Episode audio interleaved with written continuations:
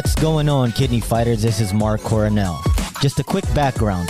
I was diagnosed on my 26th birthday on a routine physical with the rare kidney disease called FSGS, focal segmental glomerulosclerosis. I went from monthly to weekly doctor visits, spending almost two years on dialysis.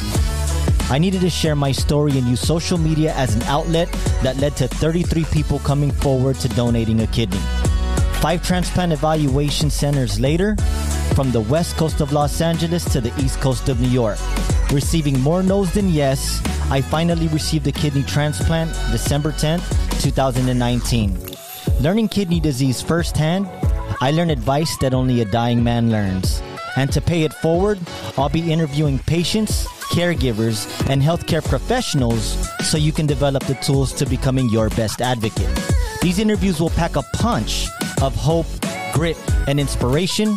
For more information, log on to markcoronel.com.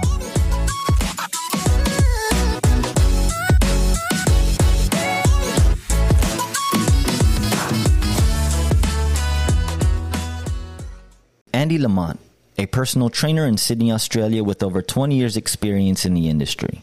A former NSW state and Australian bodybuilding champion, in 2012, Andy suffered a severe cervical spine injury, which led him to stop competitive bodybuilding and led to the use of Nurofen to ease the pain.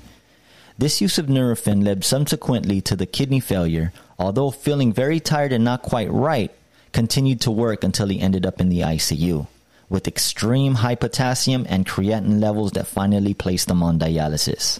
He has now been on dialysis for two and a half years and continues his personal training business around his treatment sessions. Andy, welcome to the show. Uh, it's good to be here, Mark. Thanks. Thank you, thank you, thank you for coming on board. I, I, I really appreciate. It. I, I follow you on Instagram. I, I am a big fan of training because uh, I'm in the same industry, right? Um, but I wanted to get into more of the beginning journey. I mean, we we, we talked about you in the introduction, how uh, you've been in the industry for for such a very long time, and wanted to know your journey as a trainer before actually going into uh, uh renal failure. Okay, so I, I um started personal training when I was 18, mm-hmm. part time. Um, I did it part time because I didn't really see it as a real job. It was kind of a fun fun thing I did. Right. I uh, continued to do that until I started to work full time as a trainer in 2010 and do so until this day. Obviously, my hours these days are somewhat limited with uh, the dialysis. Right. But it's really something I, I, love my job, and it's it's something that you know I'm very happy that I can um, work around my dialysis sessions, especially. Right. So right. So. That's that's amazing. That's amazing. So, um, you know, reading your bio, and you say that you were um, an NSW state and Australia bodybuilding champion. What was the complexity? Because I know the discipline is also like a fighter. You got to eat right, you got to work out right, you got to work out several times a day. What was your regiment like to actually becoming Australia's uh, champion? Um, so yeah, was, uh, it's, it's, a lot to do with eating and sleeping. So I was eating around eight to nine thousand calories a day. Oh wow! Um, I was training about. I was only training for about an hour, hour five times a week. Okay. It's just eating's probably you know a, a big big part of it. Mm-hmm. Um, I was lucky, and I had a, a, group of guys that we all worked together um, on the on doing security at night, uh, and we all trained together. So we had a good bunch of guys that we trained together for quite a few years. Wow. That we all um, all different um, experience levels. So it was very motivating. We, you know, we're all friends and we all did, you know, socialize together, train together. Right. So it's a really good, you know, good experience at that time. That's that's amazing. That's amazing. So, um, so and you've been bodybuilding for how long now? Uh, well, competitive bodybuilding I did from when I was about nineteen till I was uh, mid twenties. Wow. And then I now now I just train just you know for the enjoyment of it. Um, just because of the nerve damage and stuff, I've lost probably 30 kilos, which is what about 80 pounds. Wow. Of muscle from wow. from uh, from back then. So right with, with the nerve, right. Uh, but the kidney failure doesn't help either. So right, uh, right, right. So you know, going through your story, you ended up with a severe cervical spine injury. Now, was this due to weight training or uh, bodybuilding? Uh, what what was this? What was the reason for that?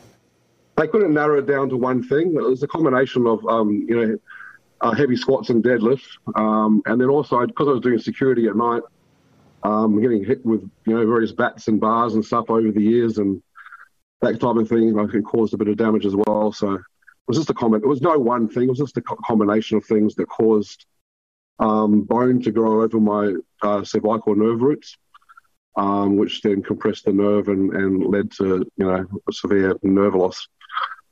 Um, so it was no no one wow. thing that did it. It was just a combination of, I guess. And and were you able to see signs and symptoms of that? Did you ignore it? What was that like? No, it was a sudden, it was a sudden onset. So one day I went to the gym and went to lift the weight that I normally lift up, warm up on, and my, my left side of my body couldn't lift it.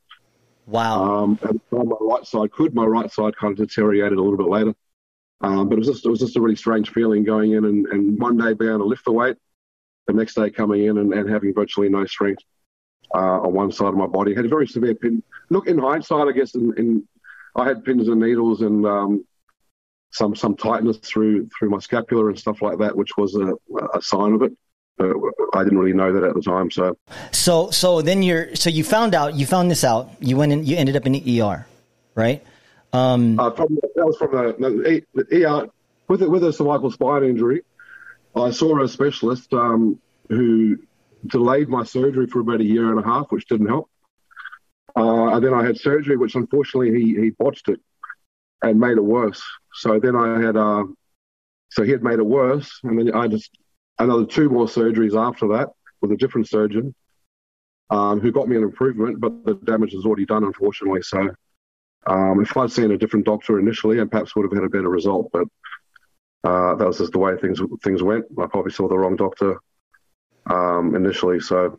Oh wow! So I mean, and and it and it even rolls down to even the kidney kidney uh, sector as well, right? So, I mean, I've gone through 15 different nephrologists, five different transplant centers, and I was also able to see that uh, this doctor, you start to get more and more experience when it comes to evaluating the doctors, the especially the ones that take care of your specific struggle, um, and and and having them on your team and trusting them with their efforts of what they've learned through the years of medical, hoping that we can get better, right? And yeah, definitely. Look, I, I remember I, I, I, saw my doctor's Dr. Bruce Cooper, and I was very lucky. I saw him straight away for my um, when I was in the emergency. He was the first doctor who saw me. Um, he was fantastic. He had a really good bedside manner. Usually, I'm I'm very hostile towards doctors. I don't really like doctors uh, because of my experience with my spinal surgeon. You know, I was I was pretty negative about doctors in general. And Dr. Bruce Cooper was, was just a guy you, just can't help but love. He's just so gentle, and he was. He, he, he, any other doctor would tell me to do something, I'd just ignore them. You know, this guy would tell me to do something, I couldn't help. it. okay, you know, I'll, I'll, do that. You know, it's just great. And everyone who works with him says the same thing. He's just a, he's a very very likable guy. He's a very gentle man, and he, and he just explains things really well. So I've been very fortunate as far as my kidney journey goes. That I had a good doctor to start with. Um, here, here it's, it's in the public system, so it's all government paid for. Right, right, um, right. It's a little bit different than, than over there. Um, right, right. So um, a lot of a lot of the time when you're in the public system here, of course, you get who you get. It's hard to change doctors in the public system, so uh, I was very lucky to get him. Um, and he's head of the department at the hospital I go to, so he's very experienced and um, he's he's been fantastic. Very very easy to deal with. Right. So you, you said like, uh, you know, it's, it's different than, than how it is out there. When you say different from out here, is it because you guys get free health care? Is it because, why did you say it was different? Oh, just the free aspect of it. I mean, I, none of my treatment cost me anything. Oh, wow. From you know, we subsidize medications. Medications are uh, the Renagel, which is the sevelamer hydrochloride I take for the um, as one of my medications, that's 100% paid for. I get that from the dialysis center, and that's to buy that here. There's about eighty dollars um, a, a, packet. So I go through a fair bit of that because my my level my protein levels are very high. So I, I, I do have a lot of those tablets. Uh, and the other medications subsidised. Dialysis costs nothing. Um, if you go on holidays, you can transfer to another centre. It's, it's quite easy. Um, it's, it's, a very good system we have here, and very lucky. You know, not having to try and find money when the last thing you want to do is when you're sick, trying to find money, and uh, you know you're not working as much and things like that. So, and the transplant's 100% covered. You go onto the uh, like a if you can't find a live donor, you go onto the Red Cross um, donor list, which is just an anonymous donor list, which is what I'm on. So I probably have another year or so to wait until I get a, a kidney from that. But I mean, that's all covered and, and, run by the government. So it's really interesting you say that. Um, so you said you're on a list and you're you're waiting for about a year. What blood type are you, by the way? Well, I, I can't remember to be honest. I, I, said I was fairly common. I can't remember exactly what blood type I was, but I've been, I've been on the I've been on the list for two and a half years. Uh huh. Okay. So wait, three and a half to four year wait. Right. So is that is that normally down the board that everyone who needs to receive a kidney transplant usually waits about two to four years, the most? No, no. That's what I'm lucky because I'm I'm relatively um, easy to match. So people who have have more uh, you know, factors that limit that, that matching, then yeah, they, they wait a lot longer or, or possibly may not even get one. So, um, yeah, so I'm lucky in the respect that I don't have. Now, I don't know if you know, but I don't know if you know, but me, I'm an O positive. If I didn't get a donor, I would have waited 10 years to actually get yes. a kidney transplant. Yes, sir. Probably similar here. My blood type, they said, was fairly compatible. I can't remember what it was exactly, but right. Um, but it was fairly compatible. Um, right. I didn't. Ha- I haven't had. You know, I've only had a few blood transfusions and things, so I haven't hasn't caused too many you know immune factors to to come up. Right, right. So um, now let's get into the the, the being diagnosed with kidney disease. Right. Um, uh, I was reading your bio. You said uh, Nurofen was one of the causes, or you don't know. I mean, it could be protein shakes. It could. It, there, there's just so many factors with kidney disease, right? Um, but your experience is different. The Nurofen was the immediate cause. Oh wow! But I mean, when I, when I was doing bodybuilding, I was 150 kilos, which is like 330 pounds or something. So I mean, all that heavy body weight. I'm, I'm not naturally that heavy, so all those things. You know, was, my basically body was too big for my for my kidneys to cope with. So my kidneys had growing. uh, I think 25 or 30 percent above what they normally would have been. So my kidneys were very enlarged from from dealing with the, the extra stress of the of the body weight. Um, and then obviously I had a bit of underlying uh, F- FSGS like like yourself. And then but the Nurofen definitely was the immediate cause. I, I didn't realise they were so kidney toxic, and I was uh, and it was the only thing that really worked to to limit my my nerve nerve pain at the time. So I was taking a lot of those without realizing that they were so kidney toxic because they're, they're freely available over here over the counter. So I never sort of thought, stopped to think that they might be doing me harm. Right, right, right. So, what exactly is Nurofen for those who don't know? Um, what does it do to the body, and how did you start to notice that? Oh, so it's just a painkiller. I mean, it's just um, just, it's, just, it was very effective for nerve pain, very very effective for nerve pain compared to you know your Panadols and, and things like that. Um, but it just it was very kidney toxic, and um, basically I was taking those, and I was slowly. Look in hindsight, I, I was very very water retentive at the time. I think I was probably holding about 15 kilos of fluid. Very very tired. Um, I just put it down to being a bit unfit, and I was getting short of breath. Uh, and then one day I remember going to work and getting like chills, really, really bad chills, and to the point where I was like shivering. And it wasn't it wasn't a cold day. And then that was kind of the the, the end of it. And that very short time after that, I ended up um, just being bedridden, and um, and because of all the high toxin levels, became uh, you know started to hallucinate and started to see things and became very very unwell. And my, my partner luckily took me to the forced me to go to the uh, hospital and then they basically said I was, you know, maybe an hours or, or days from, from death from potassium or, uh, you know, other poisoning from from a kidney failure. So uh, I was placed on dialysis straight away, and I remember dropping dropping that 15 kilos of fluid very very quickly, and, and feeling a whole lot better, you know, straight away. But it was a bit of a shock, so I wasn't really expecting thinking I was a bit, you know, I thought we were a bit bulletproof and stuff. And although I, right. I was unwell, Right. Oh you, man. You don't, you don't, think you're about to die. You know what I mean? So yeah, yeah. Especially, especially when they say FSGS, because when I was diagnosed, I didn't know what that meant, and it was just a long word. They said vocal, focal segmental glomerulosclerosis, and I thought that was a death sentence. Right. It was just all a matter of time before I were to die. But uh, you know, I was able to also get put on emergency dialysis. Now, did you start off with a catheter, or they put a fistula in you?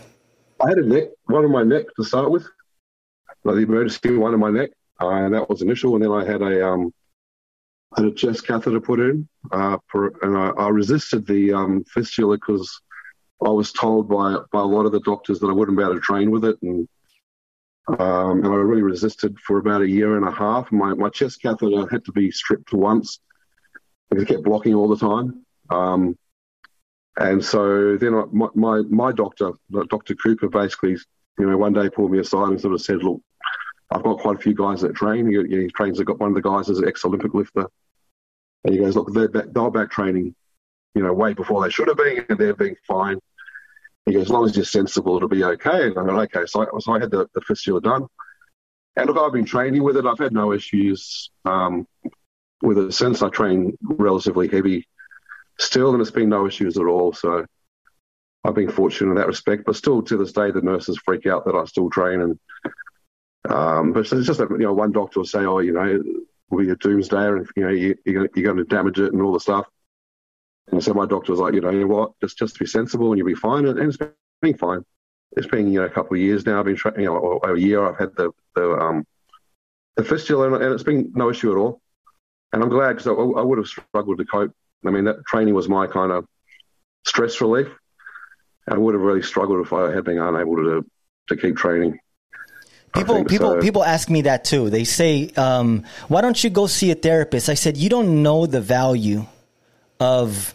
weight training, training the body because it also trains the mind. Um, don't get me wrong, therapists are great, but that was my my lover my my friend, my therapist, my mom and dad sometimes. It was my journey in life to just get through to be as sane that I am, to be level headed. This was my outlet to things. And I think a lot of people um, might not have that. And if they do, great. But when you're put on dialysis, three hours are taking away from your time. You need a mental outlet to get out of your day to day situation. And for me, it was it was kidney disease, right? My, my outlet was working out from kidney disease. And, um, how has that helped you? And we talked about mental health, and it's a very, very big topic here. And I don't know how it is in Australia, but we tend to focus a lot now more on mental health. What would be your advice in that aspect? Because you found training to having someone else find something good for them. Look, for me, it was all about creating a routine. Mm-hmm. Um, I got dialysis. My dialysis sessions are six hours long, so they're, they're quite long. Um, it's three days a week for six hours. Um, so it's, it's, a big chunk of the day. Um, oh wow! For me, the training, I guess the training over the years has taught me to be very disciplined. Uh huh. Right. Uh, with, with, my diet and training, I used to never miss a training session. I never, never missed a meal. Wow. You know, all the years I was competing, no matter no matter you know if I was sick or anything, I still I still ate and still did everything right. So now now having had kidney disease, obviously, that's somewhat similar in that it makes things harder. But I've just got a, a good routine where you know I eat, I eat very similar every day.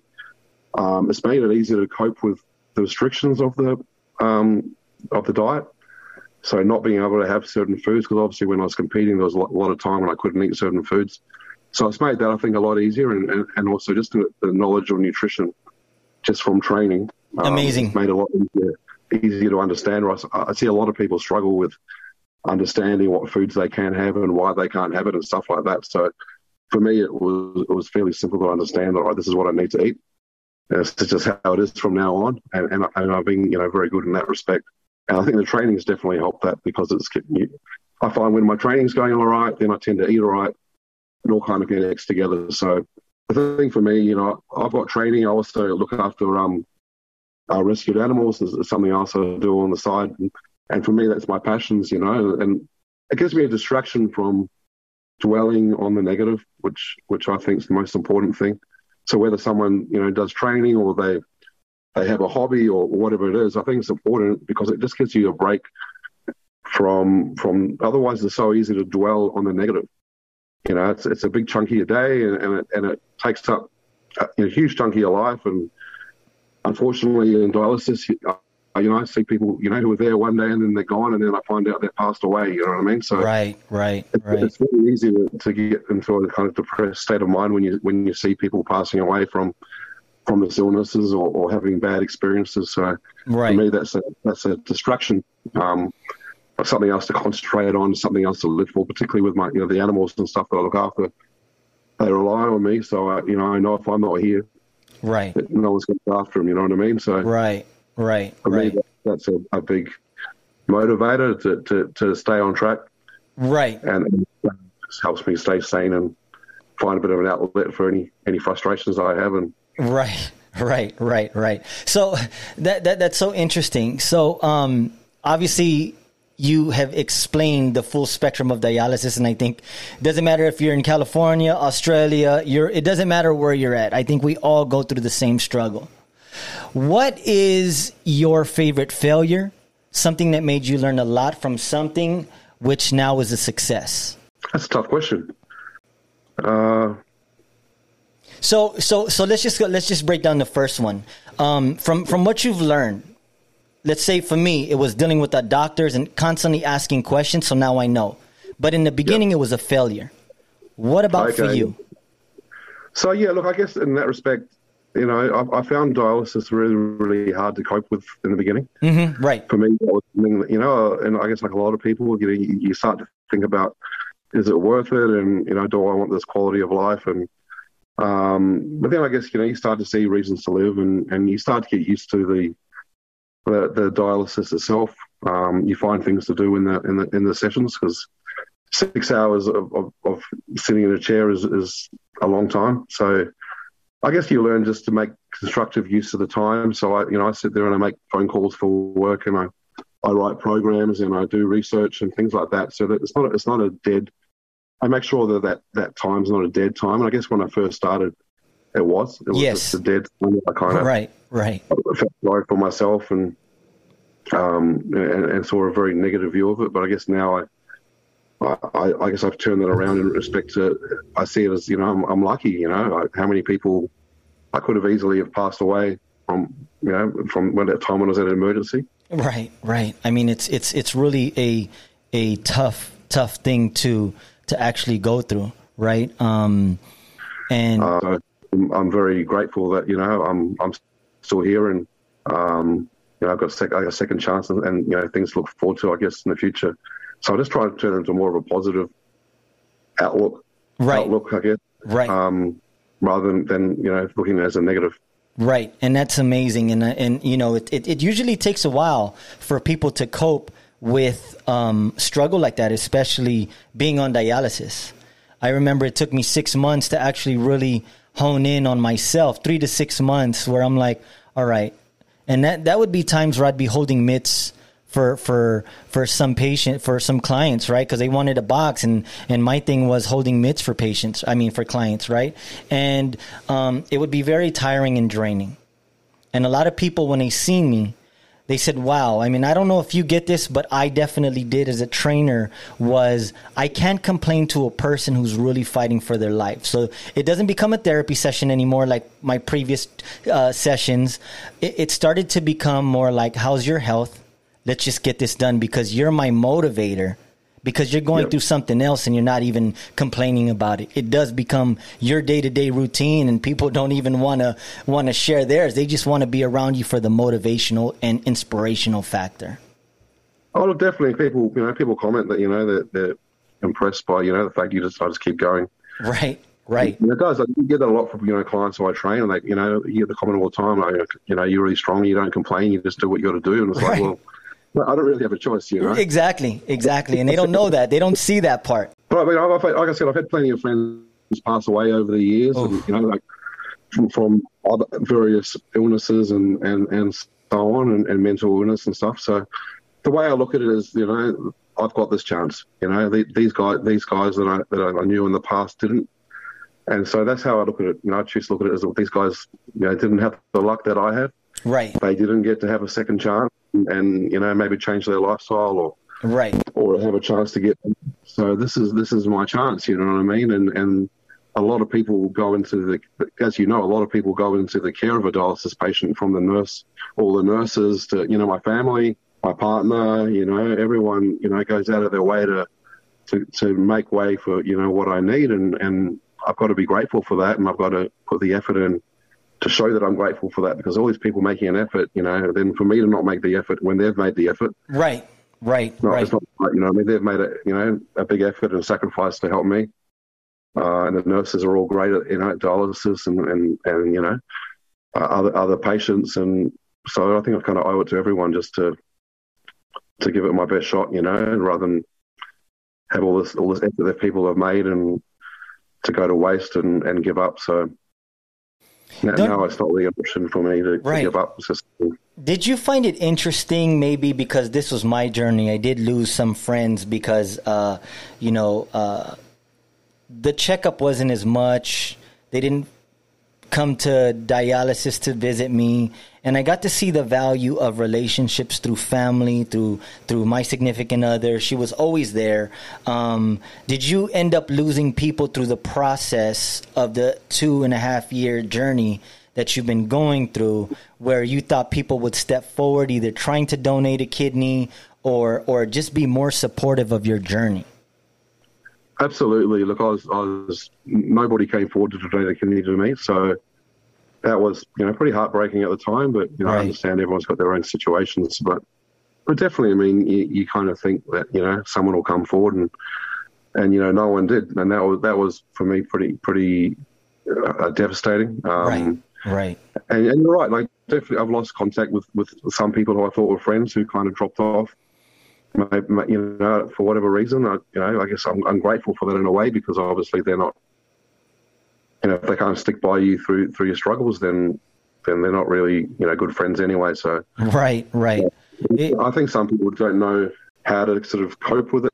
Maybe they don't know what to say. They don't know, you know, they're, they're a bit awkward around it. Right. Uh, you know, I find at work if I if I I don't tell everyone at work, but you know, people I tell sometimes, but most of the time they react pretty well. But sometimes you see people they get awkward and uncomfortable. They don't know what to say. Right. Right. Or, right. Right. You know, or, or they kind of come up with, oh, oh, when do you recover from that? And those sort of awkward questions and right things like um, right. Just yeah, they don't they don't know what to say. I guess I guess it's awkward. Right when someone's they're not going to recover, and this is you know how it is. And if I don't go to dialysis, I'm I'm going to probably die in a couple of weeks. Right. They don't. They don't. Which I understand because it's it's, it's a you know they've probably never had experience with that side of things. Right.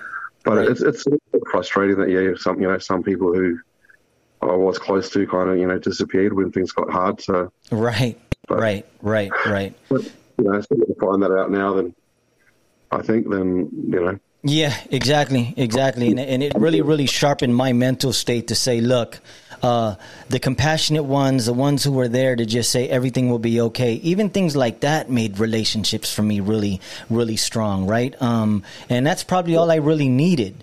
But uh, what I came to realize is maybe my friends were scared, but it really jeopardized our relationship because I just felt like I'm doing this on my own, and and it was only good when everything is good, but when things really get bad, I really need that same comfort that I get when I'm actually strugg- when I'm actually struggling, struggling right? Um, yeah. So my question to you now, and, and, and before we end this, what is the advice you can give to someone both who is diagnosed, going through the process, and what words of encouragement would you give that person fighting kidney disease, FSGS, IgA nephropathy? That's just to name a few, but just someone fighting for their life.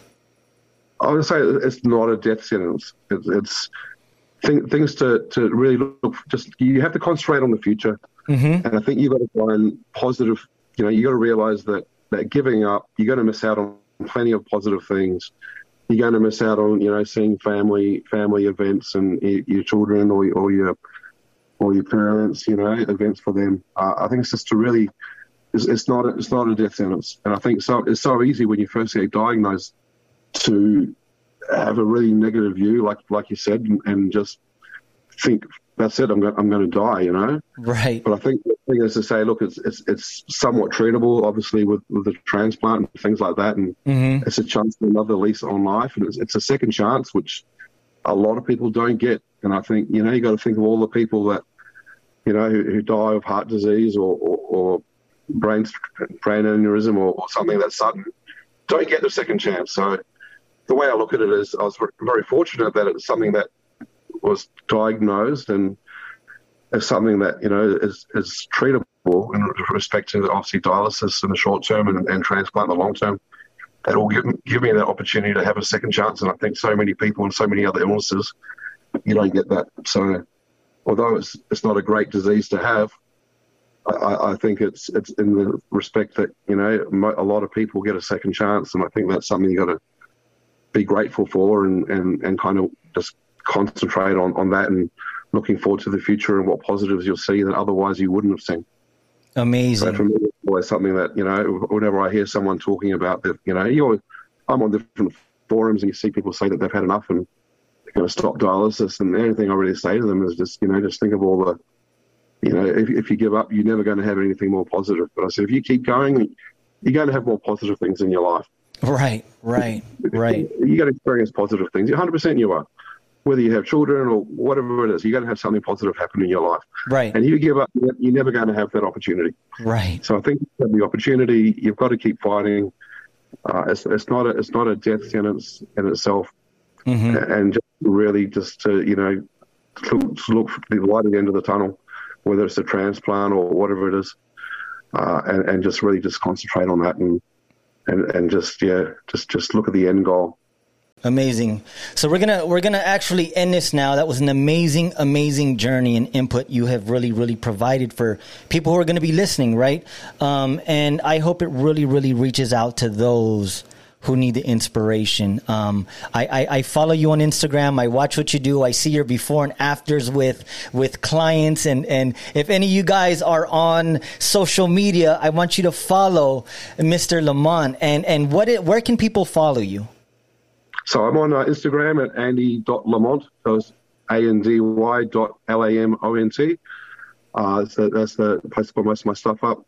Yeah, give me a follow. I'd love to have you on there. And um, I encourage everyone to you know join. There's a lot of um, there's a lot of support groups on on face on Facebook and and other um, avenues. I encourage people who are feeling alone get on those. You know, talk to people. Right. Just talk to other people who are going through the same thing because you're not alone, and right. and, and you'll find people who've had the same experience, and and you can talk about coping mechanisms and and things like that. It really helps like, getting on those some of those forums and just talking to people and right and, and, and finding you know the ways that other people have coped with it and gives you some ideas of how you can cope with it as well. Right, exactly. Because there's so many people. Again, thank you so much, Lamont. No, my pleasure. Thank you for having me. Recording stopped. Thank you for tuning in. You never know what someone is fighting internally. Challenges without struggle is life without progress. There's two pains.